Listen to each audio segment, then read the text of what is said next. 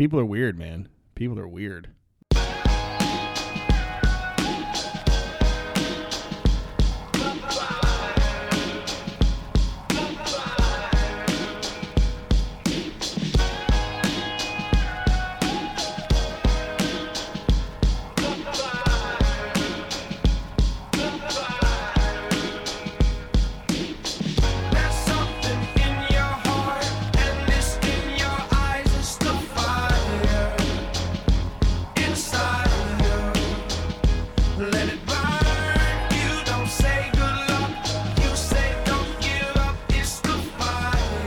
Welcome, everyone, of to the CavsCorner.com podcast, CavsCorner.com, your source for Virginia sports. I am Brad Franklin, publisher of CavsCorner.com, coming to you live from the palatial Franklin States in the west end of Richmond, where it is Wednesday, October the 20th.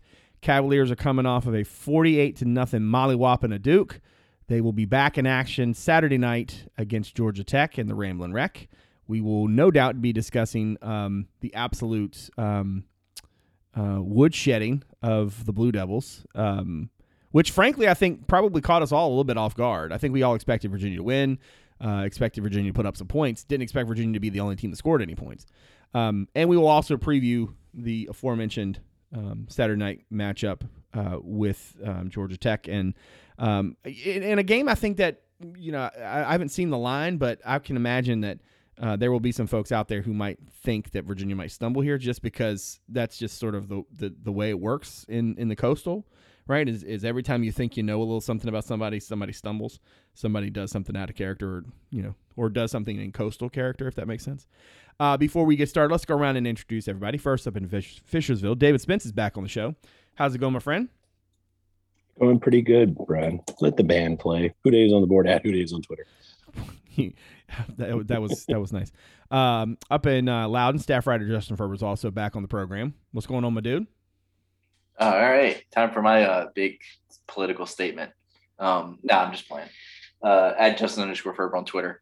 I like how the band, you know, being able to play in the stands is like a quote unquote political statement. That's Yeah, it's I, I'm with Dave. Honestly, I don't really unless there's like some science behind it that I don't understand. No, I'm Um, pretty sure the not. science at this point says that it's it's okay. It's just it's Yeah. like it's like one of those things where like the decision hasn't caught up with the science.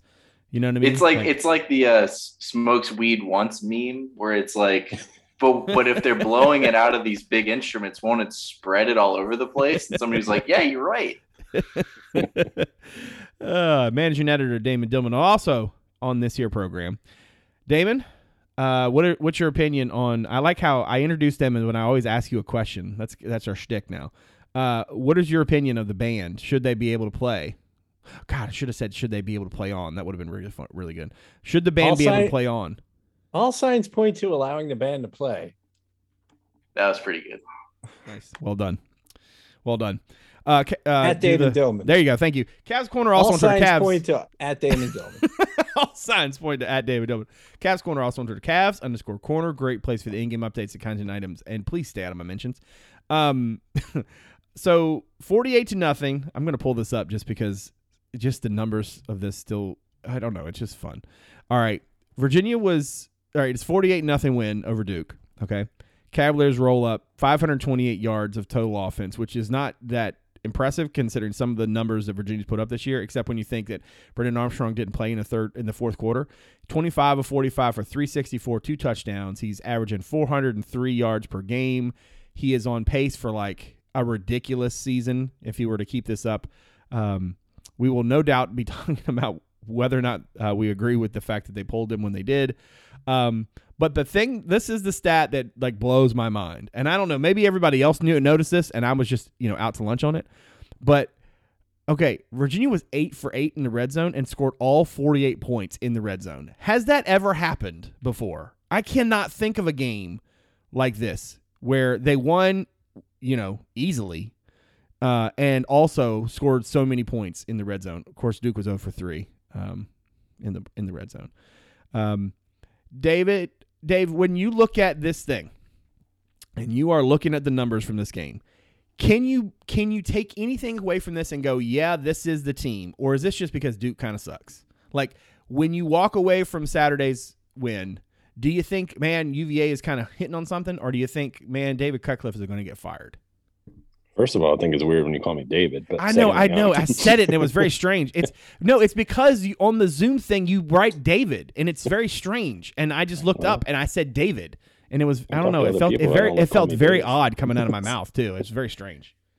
Look, I, I mean, I think any any win is a good win, right? Um, you you said it in the opening, like the Coastal's crazy. You know, uh, Duke almost beat Georgia Tech the week before, and Georgia Tech smashed you know Carolina earlier in the season. So any any win in the Coastal's good, and, and a beatdown like that. Look, I I regret hedging on making my prediction bigger last week. Um, like, I mean, I had a 42-20. I thought here's the time to let it let it percolate.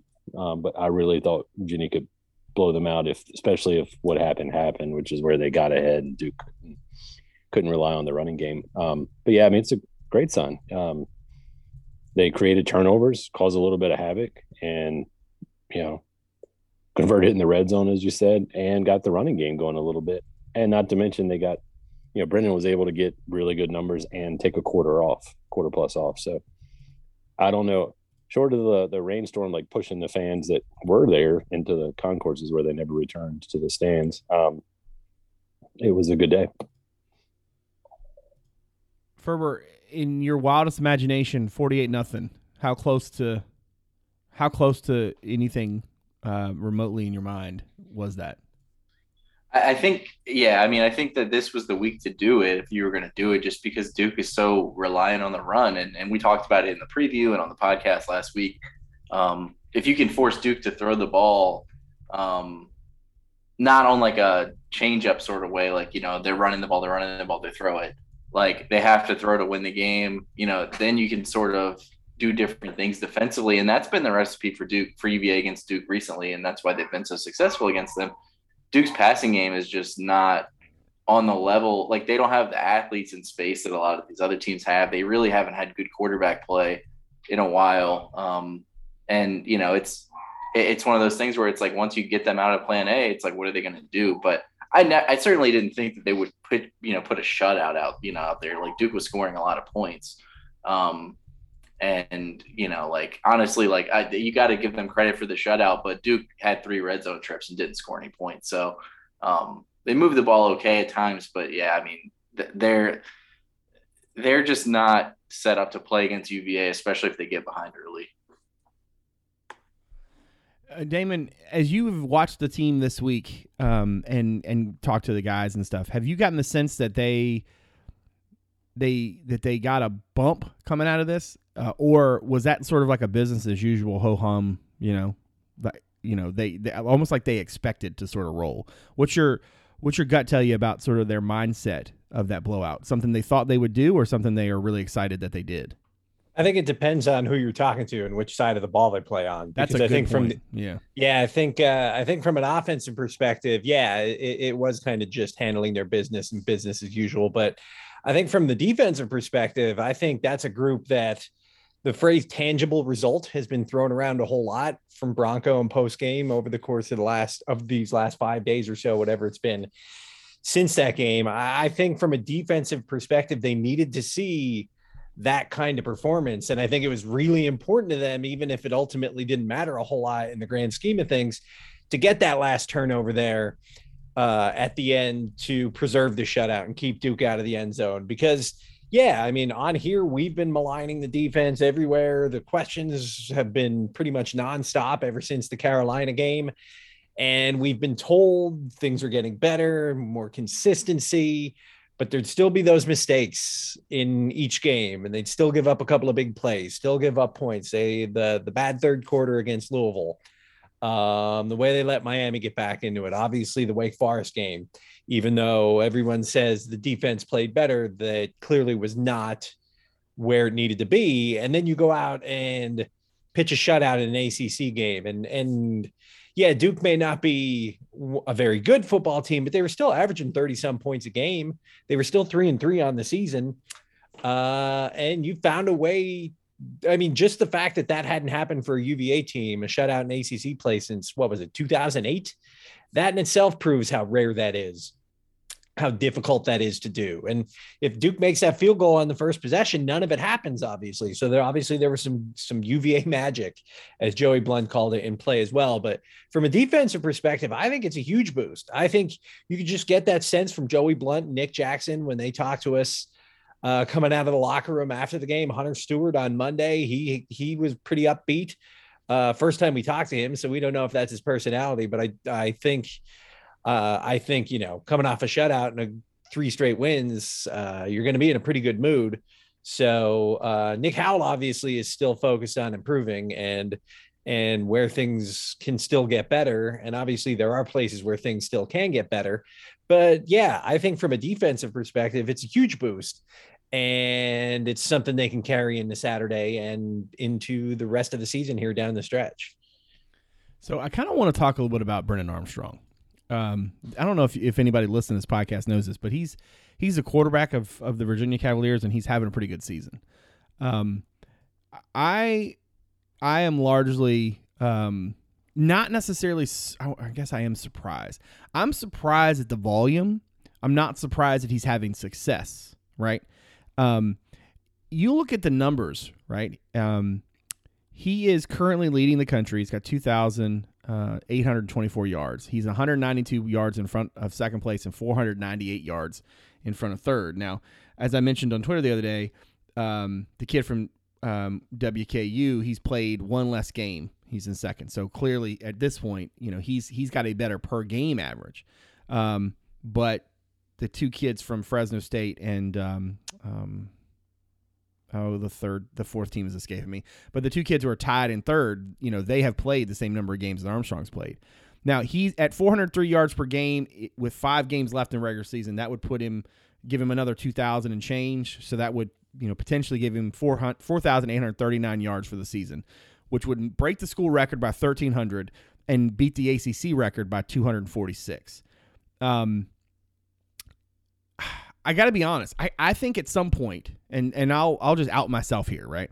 I thought at some point the that that that this would stop, right? That at some point it would dry up, and clearly it has not. And I don't know if that's a function of how locked in he is, how well he fits the system, how well Anae understands him, um, the amount of playmakers around him. Um, but it seems like to me, and I want to kind of talk about this for a few minutes, that the kid has really hit a stride. And the, my question is, are we seeing his best? Right? Is this his fastball? Can't how? What's left for him to to sort of improve on? I mean, granted, you know he he he he only had a you know fifty six percent completion percentage in this game, right? So I mean, theoretically, right, you could say, oh, he can make every pass. Okay, stop. That's not what we're talking about. The reality for me is that I'm still kind of shook at the idea that Virginia has the national leader in passing yardage on its team. Like, I don't know how to process that. I mean, there were some seasons where I didn't think the dude was going to hit 300 yards over like three games, let alone in three quarters. Um, and I don't know. I mean, are we not talking about this kid enough? Like, it's just wild to me that this is a thing and still is a thing, you know, with, you know, Halloween right around the corner. Dave, how impressed are you to this point? You know, it, are you surprised that he's still able to keep this clip? And how angry were you that they pulled him when they did the other day? I wasn't very angry, but um, yeah, I'm surprised. I mean, I don't think I, I'll tell you one of the reasons I'm not talking about it because I don't want to jinx it. Like it's it's good to see. Yeah, I mean, after all those years of uh, let, let's say subpar quarterback play to be nice, um, it, it's kind of weird to see. I can't remember. I'm sure I texted you guys, but you know, we were talking during the game on Saturday. Like, I remember when like when when our quarterback got near 300 yards, it was a big deal. Like Brennan's done that almost in the first half a few times. Um, yeah, and what's amazing to me is like it, if you think about, you know, we kind of heard rumors and you know whispers that Brennan, you know, when Perkins was doing his thing, that BA might be a better fit for what they want to do because he could run the read option a little more and all this stuff. But no one ever said, "Hey, Brennan's going to be a great fit because he's a, an elite passer." It was what he could do with his legs and his arm. And honestly, for the last four games plus, he hasn't been able to do much with his legs. Um, you saw a little bit more mobility against Duke. Yeah, he had some runs early and then that touchdown run. He's definitely getting his form back. Whether he gets fully healthy by the end of the year, who knows? But Um, look, I mean, he's got a great, like an incredible group of receivers, even with uh, Davis out. Like, you know, everyone seems to be elevating their play. They're they're they're still dropping some balls, but you know, they seem to have a good rapport with him. They're doing a good job. The- offensive line's giving up some sacks, but they're you know when you talk about the volume of throws he's playing, he's he has like they're giving him time to look to his third and fourth option on a lot of plays. Those guys are getting open. So, but he's hitting them. I mean, I think if there's anything he needs to work on, it's it's efficiency, and we continue to see that kind of head scratching pass every game. Got lucky against Duke because it got deflected up in the air and turned into a pass, you know, completion attempt. Um, that probably that might have been a pick six there. Um, so it was, you know, that that I think he's got to work on. But no, it's it's been immensely fun to watch. Like I wouldn't want to bet on him continuing that pace for the rest of the year because tough opponents coming up. Um, but we also haven't. If his leg gets healthy and he can pose that threat, then they're going to have to defend the pass game differently. So he, he could get better. Ferber, you have obviously done a lot to to break down Armstrong to this point, and you've you know you've written a lot of words uh, about him. I don't want to again. I don't want to say that you know everybody has been sort of sleeping on him, but like I get the sense of. I, I guess I don't get the sense that UVA is really pushing him. I'm not saying for like a Heisman campaign, right? But but in this day and time, you would expect there would be a lot more out there, right? Like you should be able to buy his, you know, a number five jersey, right? Like you should, there should be more um, hype, you know, when when you got the national leader in passing yardage. What can he do as you know, not just Saturday night, but in general, as the as these last five games and and potential postseason uh, play arrive? What can he do to be better? Is it more about um, you know, is it cutting down on the on the dumb mistakes? Is is it more about you know Anae calling it even a little bit you know differently? Like how how how can he be better than he's been? Um, I don't, I don't know that he really. I mean, this might sound dumb, but like, I don't really know that he can be much better than he has been. Um, I think this is this is it. I think he's kind of like hitting the ceiling. Um, and and I don't say that to say like he's over, like not good or something. Like, I mean, that's why he's number one in the nation in passing yards and right up there in passing yards per game. Like, they need him to do this stuff, and he's going out and doing it. And um, like I, I think that the there have been improvements from last year for sure. Um, I think he's a little bit. You don't see those like, oh my god, what was he thinking? Throws as often. They do still happen. I mean, like he he got away with a pretty bad one against Duke that ended up being a catch. Um, but still, I mean, he's got a 19 touchdown to six interception ratio, which is solid. Um, and hopefully that will continue to trend in the right direction. Um, I think you know he's he's giving them what he can give them and and he doesn't have he's not going to be like throwing 60 yard bombs um but he, he's had an adequate arm. He's had really good accuracy. Um the thing that has impressed me the most is his timing. Um you know he's he's very good at like throwing into windows against zone um especially at the you know i did the film room on Jelani woods. You know that all those throws are in the second level of the defense usually between the linebackers and the safety. And, and, you know he's he's doing a really good job at like picking his spot and finding the guy.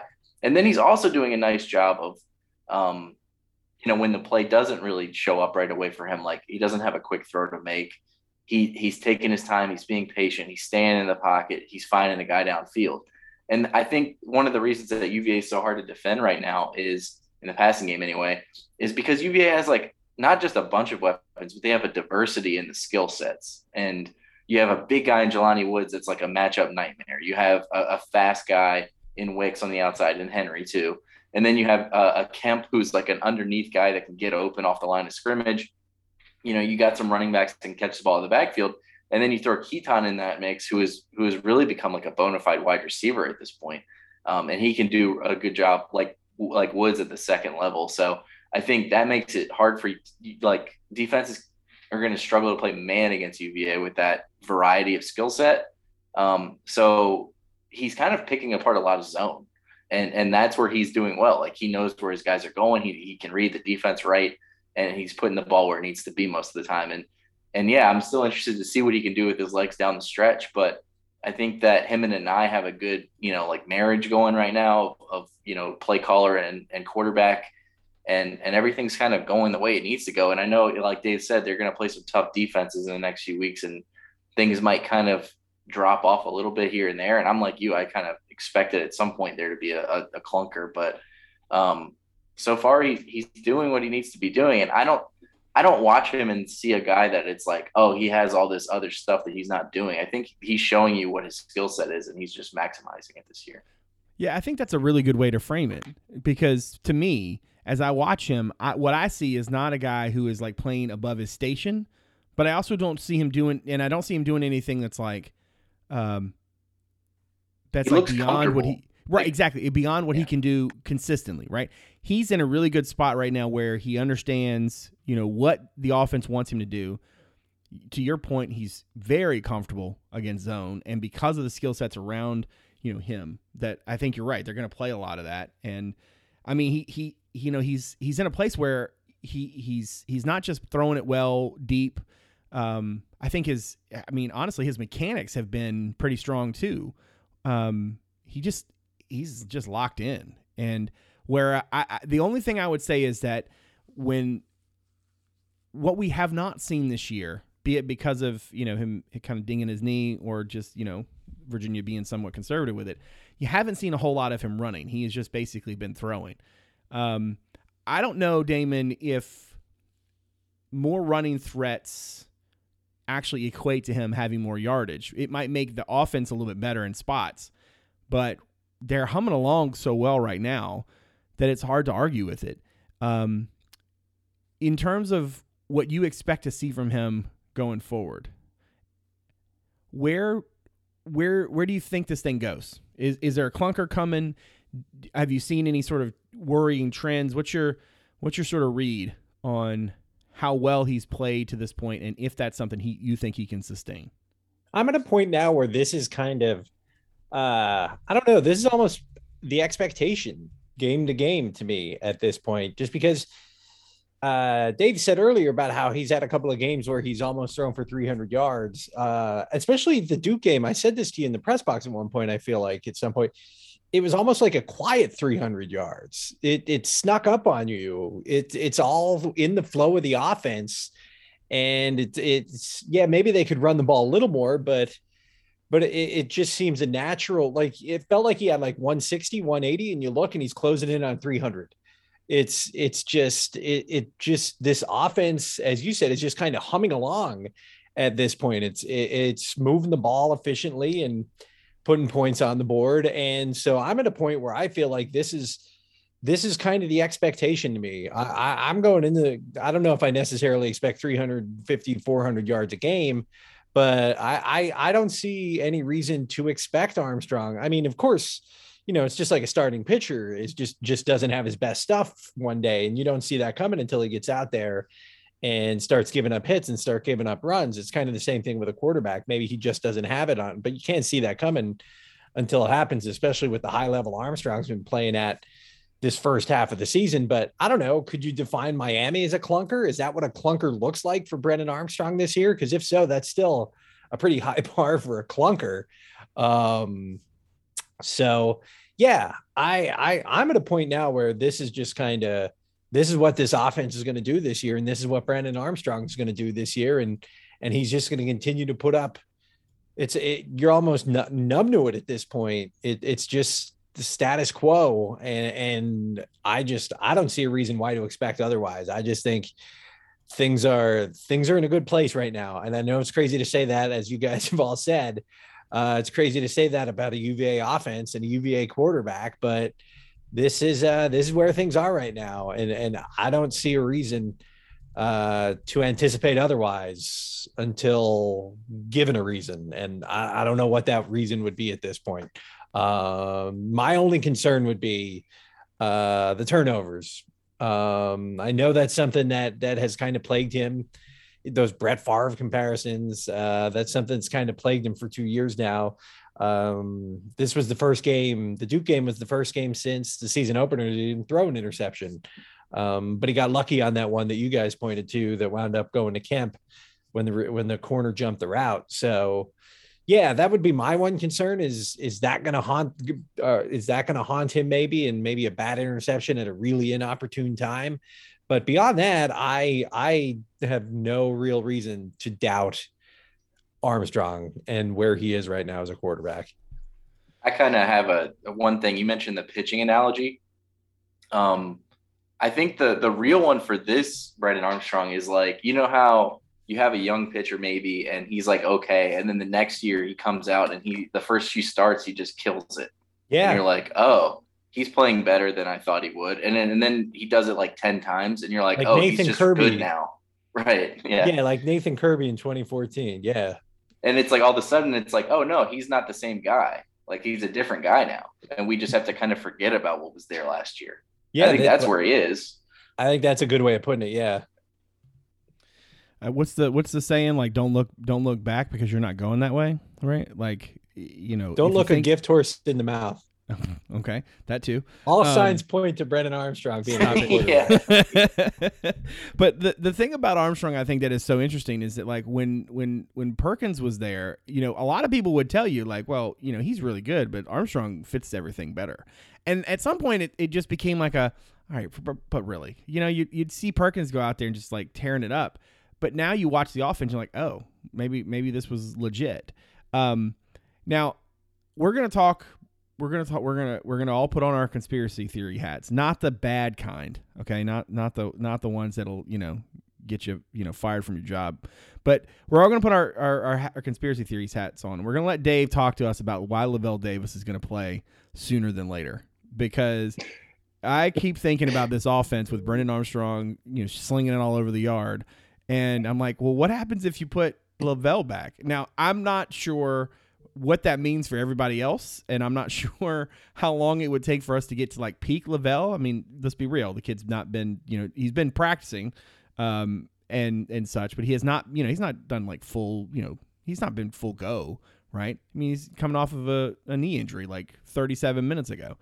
So, Dave, when do you realistically think that he plays? This, I, this is gonna I be a hope- st- is this gonna be a section on the pod every week. I think. I think. yeah, we- I was gonna think- say how we don't. There's no new information here. No, Like, I what know. No, this is about? no. This is speculation corner. Okay, we're, we're- this is that time where people, you know, they're like, look, we don't need to. We don't mean to speculate, and then they tell you why the guy, you know, clearly sprung sprung a giblet. Um, no, we're, we're just gonna speculate. We're just gonna we're just gonna we're just gonna talk. It's fine. It's totally I fine. There's nobody speculated last listening. It's just us. Do what? I speculated last week that yeah, we're. Yeah. I mean, I kind of mentioned we're we're in the window where if he's coming, you know, if he's getting close, it's gonna, you know, it's probably gonna happen at home. Um, I don't think they'd fly him out to Provo to play his first game. So if we don't see him this weekend, we probably don't see him till at least Notre Dame. Um, but yeah, I mean, look, the timeline says he should be getting healthy. I don't know. I haven't talked to anyone, um, but we know he's at practice, and at some point, like, I mean, if you're depending on how much he's doing in practice, at some point the risk on the field versus the risk in practice, you know, for the the medical reasons for not playing kind of fall away. So who knows? We don't know anything, but yeah, it. like I, was thinking about it the other day. Like, I mean, I'm excited to get him back just because of what we saw from him last year. I don't, I don't know where he is top speed wise or size wise, but heck, if he only gets back for like the last two games, you know, um, you know that Pitt turf is pretty tough, but um, grass. yeah, yeah, I mean that Pitt grass is pretty It's tough. just it's just gonna be mud. I was thinking of yeah, I was thinking of the time of year. Um, but yeah, even if he's like, you know, not back full full speed, and, and you can just run him out in a crucial situation in that game and get a team to burn a timeout or or overreact to it, like it, you know, that'd be fun to see. But I think my gut tells me we'll see him before then. I kind of think like this is gonna be a hot take, and I don't mean it to be like any sort of like disparaging thing about like Lavelle, obviously, but are we are we sure that they like need him? Ooh, ooh, ooh. My Okay. point is is sometimes Wait, wait, wait. sometimes We're when go- we're you go- sometimes when you have a good thing going and you throw something else in the mix, it can it can be to the detriment overall. Like what if he comes Okay, wait, back and hold they're on. like trying to No. find ways to get him the ball? Okay, wait. Pause. Pause. Pause. Pause. Pause. I, we got to We got at least. We got at least pause to to to to let the let the absurdity of this. And I'm not disagreeing with you actually. To let the absurdity of this just wash over us. Right. how good is Virginia's offense right now? Lavelle Davis might get healthy. We're all like, yeah, but do we want to mess with a good thing? Like that's yeah, amazing. that's kind of my point. Yeah, You know what I'm saying? Like that's amazing. But like your point's well taken. Like like don't throw that too many ingredients in the soup. yeah, because if you if you started, you know, if you start trying to mess with it, and you're like, okay, we're gonna try to work him in. Okay, who, who, who what spot at the table is he taking? Now, that's not to say that, you know, that it can't be done. I'm not like not crazy, right? But it just it, it, it's like things are working so well um that that taking anything out of that mix you know you you do sort of risk it, you know it being a little different dave what do you think do you, yeah, of do you worry about what no, happens no, if they no, because I mean, how many plays are we like? Has Wicks been on the field? You know, um, yeah, they got to take breaks when they're running throwing sixty passes a game, right? So yeah, Yeah, and they do love to change. No, no offense a to a friend of the friend of the podcast, Malachi, but you know he's gotten a lot of snaps. It yeah it, it fair. wouldn't hurt for that to be Davis or for that to be right? um, yeah. So there's plenty of plays to go around. But, and that's I mean, kind of what I meant to was like if he does come if he's healthy, like I'm not saying don't play him, but I would maybe like not be like, oh, he's wide receiver one now. Like, Oh, you yeah, I don't- like- no. I think Wicks is wide receiver one. yeah, Um, Wicks is honestly having a better season than Davis had last just year. because like I mean I never got to see Davis in person last year. I got to see him on TV, and you know he's he's huge, but um and he's fast for his size. So like that's a heck of a wide receiver too, and it's only because he's coming back from injury. But yeah, I don't think he'd come in and be a starter right away. I think, but there's plenty of plays. Um, Red zone plays. yeah, Yeah. and he's a great blocker. You know, um, you get, you get Woods and Wicks and and uh, Davis out on the field and then run a draw play. Maybe that third down draw will finally work. Um. All right, real quick before we move on to uh to to Saturday night's game, I feel like we should at least talk about the five star offensive lineman who's going to announce um tomorrow. Um, Zach Rice from down in Lynchburg is going to announce his decision at eight fifteen, I believe. Um, um, I mean, all indications are it's it's going to be Virginia or Carolina. I think that seems to be the general consensus. Um, this has been one I think where it's fair to say that nobody. This is not going to be one of those that leaks, and this is not going to be one where you're going to see a whole bunch of like you know dudes calling shots. Um, you know, folks I think involved in this are just going to let the kid make his decision, and and and that'll be that. Uh, I don't necessarily want to get into speculating about what we think is going to happen, and there's been enough of that on on the Twitter machine today. What I am curious about though is I at least want to have a conversation about what it means if Virginia were to land him. I, I think that it's ridiculous to have a kid who's you know the number one offensive lineman in the country, um, you know, in Virginia's footprint and has Virginia's top five is a Virginia legacy kid who has been there for God knows how long, um, you know, and us just to not talk about him. Um, despite you know, I think like like I said before, we're we're not going to get into like the whole speculation game of it all. I'm just curious, like if Virginia got him, what that would mean. Dave, if Virginia were to get Zach Rice, is he the the biggest recruit since who, in your opinion? It's the biggest of the Bronco era, um, just because he's in state, you know, um, and he's well connected to a lot of recruits in state. Um, and you know, it's it's a national pro, at least a, a regional profile recruitment, um, and it will be national news when he commits. So, look for Virginia, who's like just you know what they're selling, not is not going to not going to connect with every recruit. We we've had that discussion. Um, you know, Bronco admits that and he doesn't want it to. He wants to identify the guys that work. So, um, yeah, so if, if Rice has bought into that and he, he, he wants to be a part of that, and he brings that talent and that in-state connection, it certainly helps. Um, also, wouldn't hurt to you know to win a battle over Carolina, who is doing remarkable job in state uh, in the state of Virginia. Um, but yeah, and then you know th- that's just the recruiting side of it. You know, on the football aspect, like that helps you rebuild the line pretty good when you pair him with you know the young guys they have now and Gentry coming back from his mission. Um, that's some s- significant talent. Yeah. Ferber, what do you think? If if if Rice were to pick UVA, is he the biggest? Is he the biggest recruit? I mean, obviously he's the biggest recruit of the Bronco era. Mhm. Biggest recruit of ever? Uh, I mean, the modern era. I mean, That's hard to say. Um, I'd say, I mean, obviously, be in the mix. I think the Blanding Brown double commit was pretty big. Um, both of those guys are top 10 players, you know, had a lot of offers from a lot of people. And UVA was just kind of getting their feet, you know, on the ground under under Mike. Like it wasn't like we knew what UVA was going to end up doing at that time. Anyway, it felt like a huge deal. Um, and you know, ten years from now, we might look back at this and be like, "Why were we making such a big deal about it?" Or we might be like, "Yeah, it was the best thing that ever happened to them." Um, I think it would be big, you know, perception wise. I think it's always nice to be able to get a guy that you felt like you had the inside track with, that's that has all the elite offers, whatever. Um, but yeah, I mean, I think it's certainly up there, and I think he's the kind of guy that can come in and you know plug and play at left tackle, and and obviously the offensive line is in a much better spot than they were a few years ago. Um, so I'm not as worried about that group necessarily, but um, I, I do think that you know it would be a huge get for them. Um, and at the end, of, I'm not saying this because you know trying to make anybody feel better or worse or whatever, but you know if they don't get him, it's one player. If they do get him, it's one player. You still have to put a whole team around him. Um, a, a huge addition, sure, if they can do it. Um, but at the end of the day, you know, it, it's you, you're on to the next thing, whether you get him or not. Damon, you have been in the uh, in the managing editor chair since August first. If it only takes if it only takes three months for them to get a five star, you know, rivals 100 kid, um, you know, that's going to bode very well for your tenure. I'm just saying. I take full credit if he commits to full Virginia. credit. That's good. I, I- I've been pushing hard. You've been doing all it can.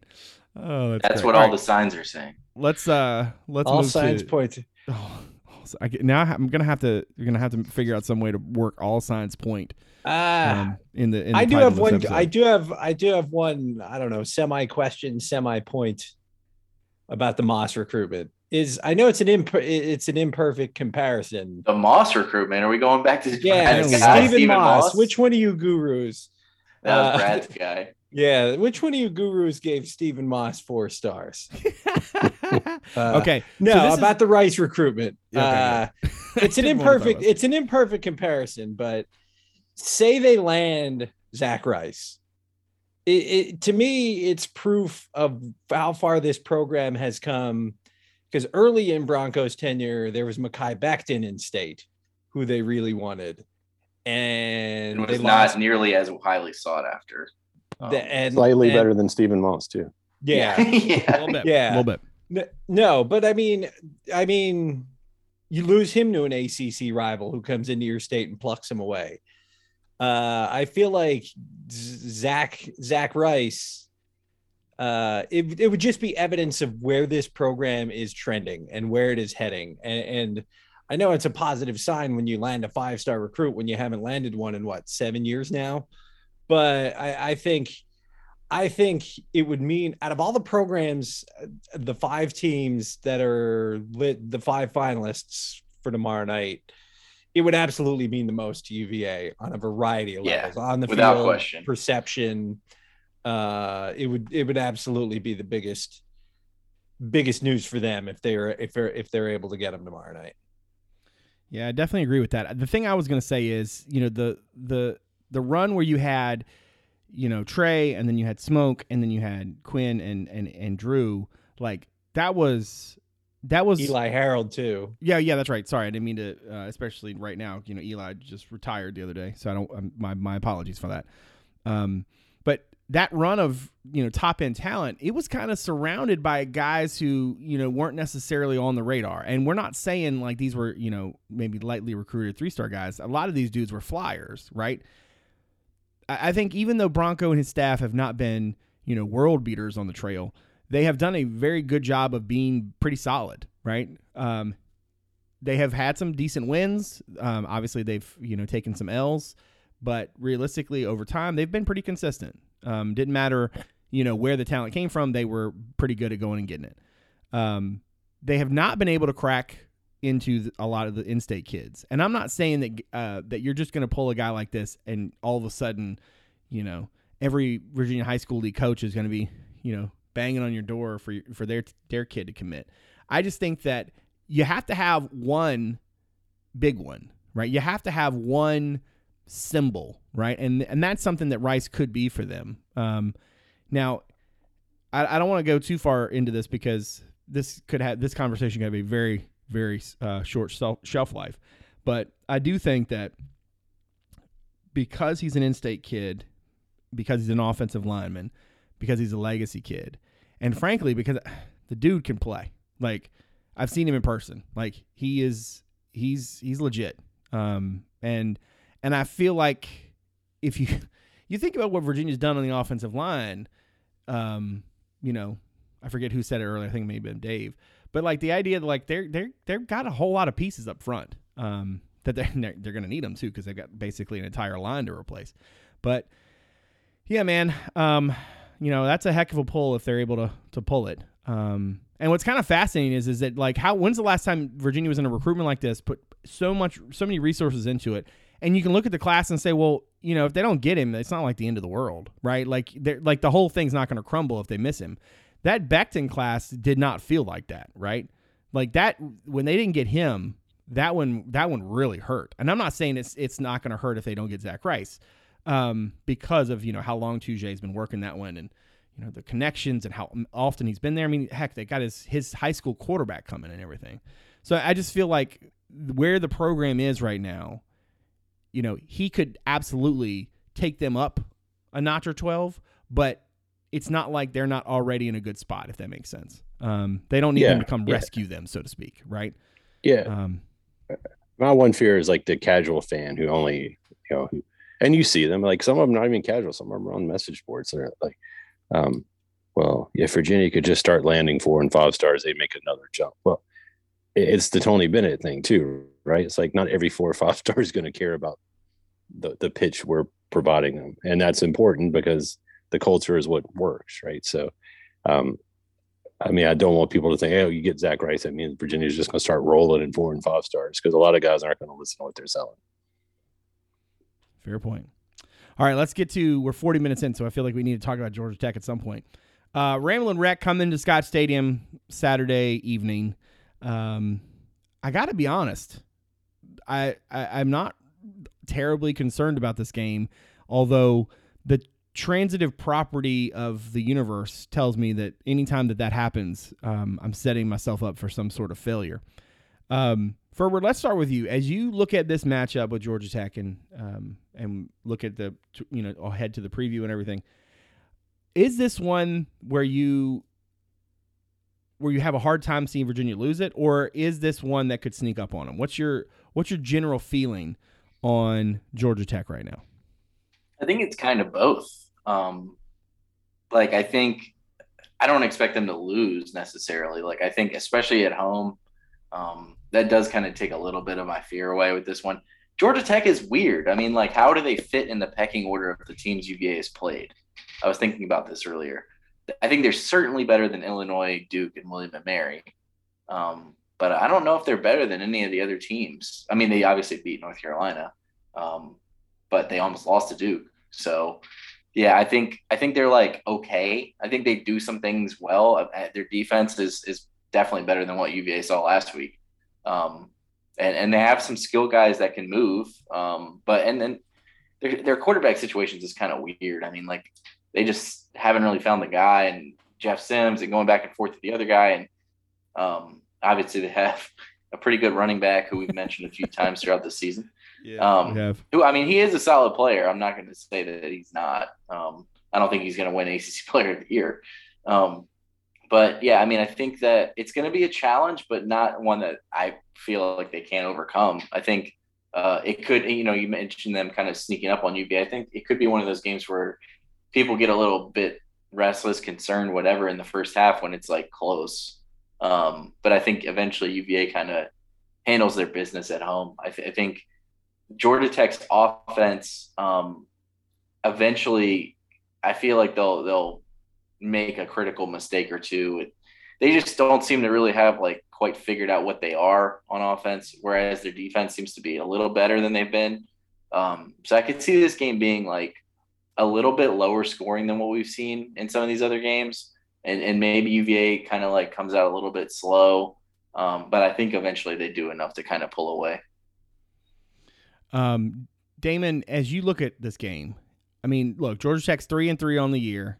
Um, I, I don't. I'm like Ferber. I don't know what to make of them. Do you know what to make of them right now? just looking at the stats, Georgia Tech is the definition of an average football team. Uh, the record three and three, two and two in the ACC. They're middle of the pack, middle toward the back in like every statistic, ninth, tenth, eighth in like scoring defense, scoring offense, passing offense, the In total the league, offense. you mean? Yeah, in the league. Sorry. Yeah. Yeah. They're like middle to like they're somewhere in that seven, eight, nine, 10 range in seemingly every statistic. Uh so yeah, I mean, at least on paper, they're the definition of an average football team. And UVA is at a point in the program and has aspirations as a program to these are the kinds of teams they they should beat and they shouldn't uh they should beat with with I don't want to say minimal issue, but it, it feels like I mean Georgia Tech, I don't know, they could break a couple big plays. They've got athletes on offense. They could stick around for a while. They could probably put some points on the board. I don't think they have enough ammunition offensively to keep pace with this UVA offense for four quarters. Um I just I feel like UVA is going to outlast them, especially at home. And yeah, that's I just I haven't watched a ton of Georgia Tech, but just like I said, looking at the numbers, everything just screams average. And UVA is at a point with this program where where they should handle average teams. Now, you add the caveat of this is the ACC Coastal Division, and, and that's where maybe some of the trepidation comes in. But at least on paper, UVA, I think last I looked, they were like a seven point favorite, a touchdown favorite. So I don't know. Maybe that's that that seems maybe even a little light to me, but I don't know. I just UVA should handle its business in this game. It's just a matter of going out and doing it. in just about every category, right? Scoring offense, rushing offense, passing offense, scoring defense, rushing defense, passing defense. They are literally like eighth or ninth in like everything, right? They don't do, it doesn't seem like they do a whole lot of anything pretty well, right? Um, but they also don't do like anything like really terribly. Like they're just literally just the middle of everything. Um, so to Damon's point, Dave, For now, yeah, for now, Th- their schedule is. We talked about this in the over unders yeah, podcast, or yeah, for the season, and yeah, they're they play UVA, then they play Tech, then they play Miami, Boston College, Notre Dame, Georgia. right. They So might not win be- again. Yeah, that and that's a good point, and that's that's a really good point and very timely because what I was ready to say, Dave, was that when you think about sort of Virginia playing a team in the middle of the ACC, you would think like to Damon's point, hey, they they should handle their business here, right? So maybe this the numbers say they're middle of the ACC, but as as things sort of balance out, they're not. Um, is there any reason, Dave, why you can't look at this game and think this is going to be last week, just you know, after dark? I mean, it's Georgia Tech, and I just watched that documentary Monday. So, um, uh, no, like, I mean, I think Georgia Tech, I mean, th- those guys said every about everything I wanted to say about Georgia Tech, but I, think they're very similar to Duke. Um, not as far as, well, I think, yeah, even they've got different pieces, but I think they're similar teams. Georgia Tech's just a little bit, you know, is definitely better on defense, but offensively, I think Georgia Tech, it, if Virginia can kind of do what they did to Duke and get a couple score lead and put some pressure on them, I don't know that Georgia Tech can can come back from that. And, and if if if the run isn't a threat for Georgia Tech, then their offense just isn't that great.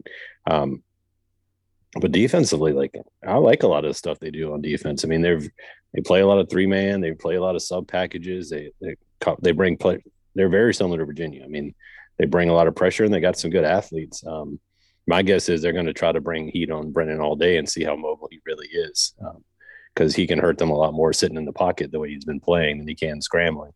Um, so it's going to be you know tough game on the offensive line to kind of pick up those blitzes, Brennan to identify their coverages and and be clean. You know, there's another reason they beat Duke so much is they were plus three in turnovers, right? Um, know, so like those just because of how fond the lawn is, like um, I mean, it's a concerning game. The other concerning thing from a, you know, if you want to be a hand wringer, as, which I've been accused of being before, um, this reminds me a lot of the 2017 season where Virginia had a good start and were like one win away from bowl eligibility and had some very tough games down the stretch. They had, I think they had to go to at, they had to go to Louisville, Miami, and then they had Tech, um, and they were five and three, uh, you know, going into this game, and they won it in the rain and that absurdly good ending. Um, kind of similar here. Like Virginia does lay an egg.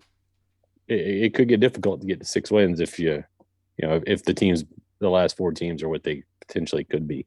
The Um, game that year that screwed them up was everybody thought they were going to beat Boston College, and Yeah, they, they that would have gotten them. too, right? That would have yeah, that would have gotten them to six. I think they would have been like six and two or six and one, and they lost like forty-one to ten.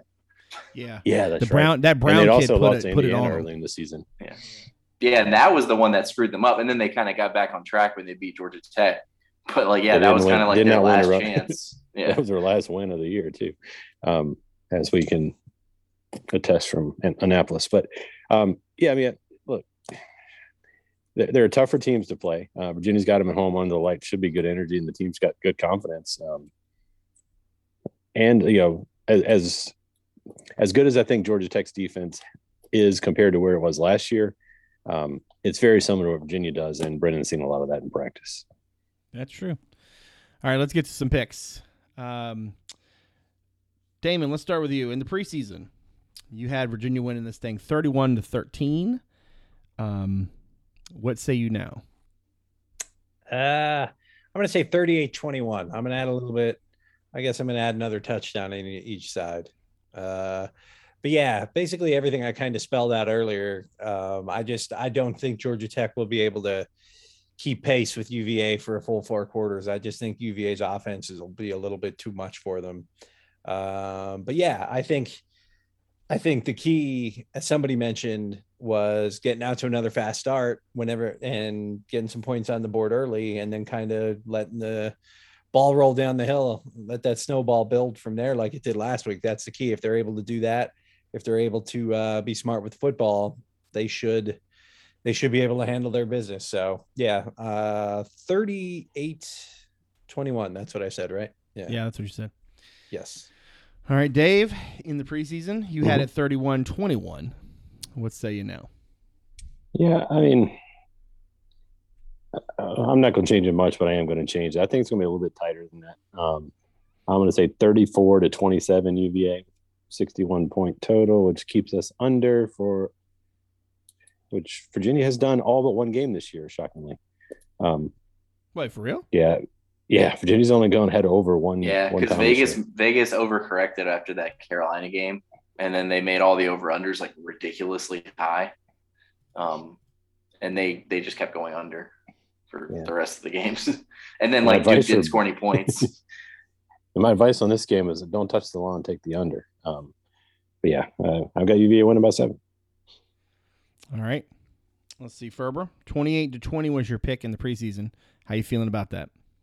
Yeah, I'm not actually going to change it too much. I kind of think this one will be a little bit of a regression from a points standpoint, not like a big one, but I, I kind of think that this one will be sort of slow going at times. I think Georgia Tech will get some stops.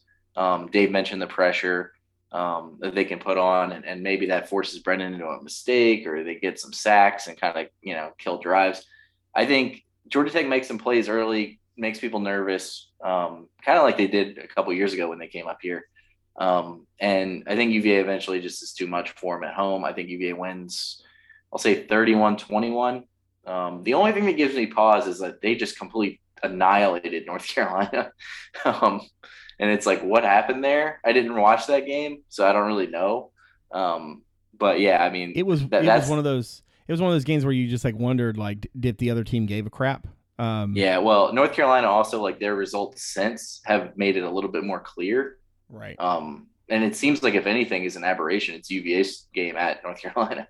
Um, Uh, Georgia Tech was plus three in turnovers that game. yeah, yeah, it seems like they kind of ran it all over them. Um, but yeah, I mean, I think that it'll be close early, but UVA eventually wins it. All fumbles too, right? Didn't Carolina fumble it away three times? Uh, I'm only I think so, fast. Ian. Hold on. No, I I just, think I, was, I I, was that's true, doing something actually. that day, and I just remember I was getting a bunch Yep, of texts, three and it was like, "What's Yeah. going on?" And then I looked at the score and was like, "That can't be right." yeah, and they held Carolina to 63 yards rushing too, which is Yeah. Yeah, and it was the crazy thing. It was the week after UVA played them, so it was even more shocking at the Oh, yeah. time. was in the Georgia Dome. That place is magical. Yeah. Or Mercedes Dome, whatever it's yeah, called. that was that was weird. They just moved the game like a mile down the road. All right, in the preseason, I had this thing forty to twenty three Who's, and I mean, listen, I'm gonna do a thing that I don't think I've ever done, but I'm gonna actually pick a blowout, which I'm sure means they're not gonna get it, which means everybody can come, you know, for my head on a on a on a pike. But uh, listen, I I I don't. I mean, look, one, Georgia Tech's coming off a bye. Uh, two, um, I think Georgia Tech's defense is gonna is that extra time is incre- is is important because I think their linebackers are used to playing a certain way, and Virginia's offense is going to require them to play a different way. And I don't I don't know. I just I like Virginia's ability to create mismatches in space, and um, you know I, I think that while Virginia's defense has not been significantly improved, they have they have had moments of in games where they have definitely looked a little bit better. Um, and I kind of like them in this spot, um, especially because I'm about to the number I'm going to drop. Um, so I'm actually going to go 40 to 13. Everybody else gave more points. I'm taking some away. Um, I just I don't know. Um, I was in a place a few weeks ago where I wanted Virginia to show me, and the Cavaliers did that. And now I'm in a place where I just feel like with both the Duke game and this game, to me they feel like easy wins. Now we'll we'll wait and see Virginia's in a place as a program and as a team where you know they can turn that into fruit, you know, make it come to fruition. But at least as of now, I, I kind of feel like the Cavaliers roll them a little bit. So we'll wait and see. Would you say that all signs point to a blowout? just can't just can't stop can't stop won't stop um yeah I, yeah all signs point to virginia blowing them out that's what i said i said it i'm sticking to it um all right i think that's a good place to put a pin in it if you are somebody who found the podcast through the website thank you very much for giving us a listen if you don't mind you can look us up on apple Podcasts, stitcher spotify overcast or wherever it is that you get your shows and if you're so inclined to give us a rating review helps to get us out in front of more people we appreciate that now, if you're somebody who found the pod, has not given us a look at the website yet, you can check us out at cavscorner.com.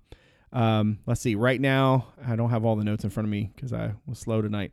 Um, film room on Jelani Woods, the Ferber mentioned earlier. We got the PFF grades after that dismantling of Duke. Um, I don't know. We haven't talked about how the ACC sees the ACC. I think that's a fun thing that Chris Peak over the uh, Pitt site started doing. So that's up. We got video with the coordinators. We got the three two one. Um, Mike Wyman, who's a transfer wide receiver from South Carolina. Uh, we got a story up on him that Damon caught up with him and did the other day. Um, and yeah, oh yeah, there was also the blue white scrimmage, which we did not talk about, which is kind of ridiculous. Um, whoever runs this program should should be fired. Um, so yeah, lots of stuff to check out on the website, so you can go and do that at your leisure. Um, We so do again, get I'm- really lucky this year because we have the bye week. I know it really is basketball perfect, right? starting, so it's like, Yeah. oh, now we can just spend all of our time talking about that. yeah, David and I were talking about it the other day. We are trying to like we were talking about like content through that week or whatever, and it's sort of like magical the way it sort of lines up. Um, so anyway, all right. Again, I want to thank everybody out there for supporting the show. I want to thank Dave Ferber and Damon for giving graciously their time this evening. As always, I appreciate it. So for David Spence, Justin Ferber, and Damon Dillman, I am Brad Franklin, publisher of CavsCorner.com. Thanks for coming out. See you soon.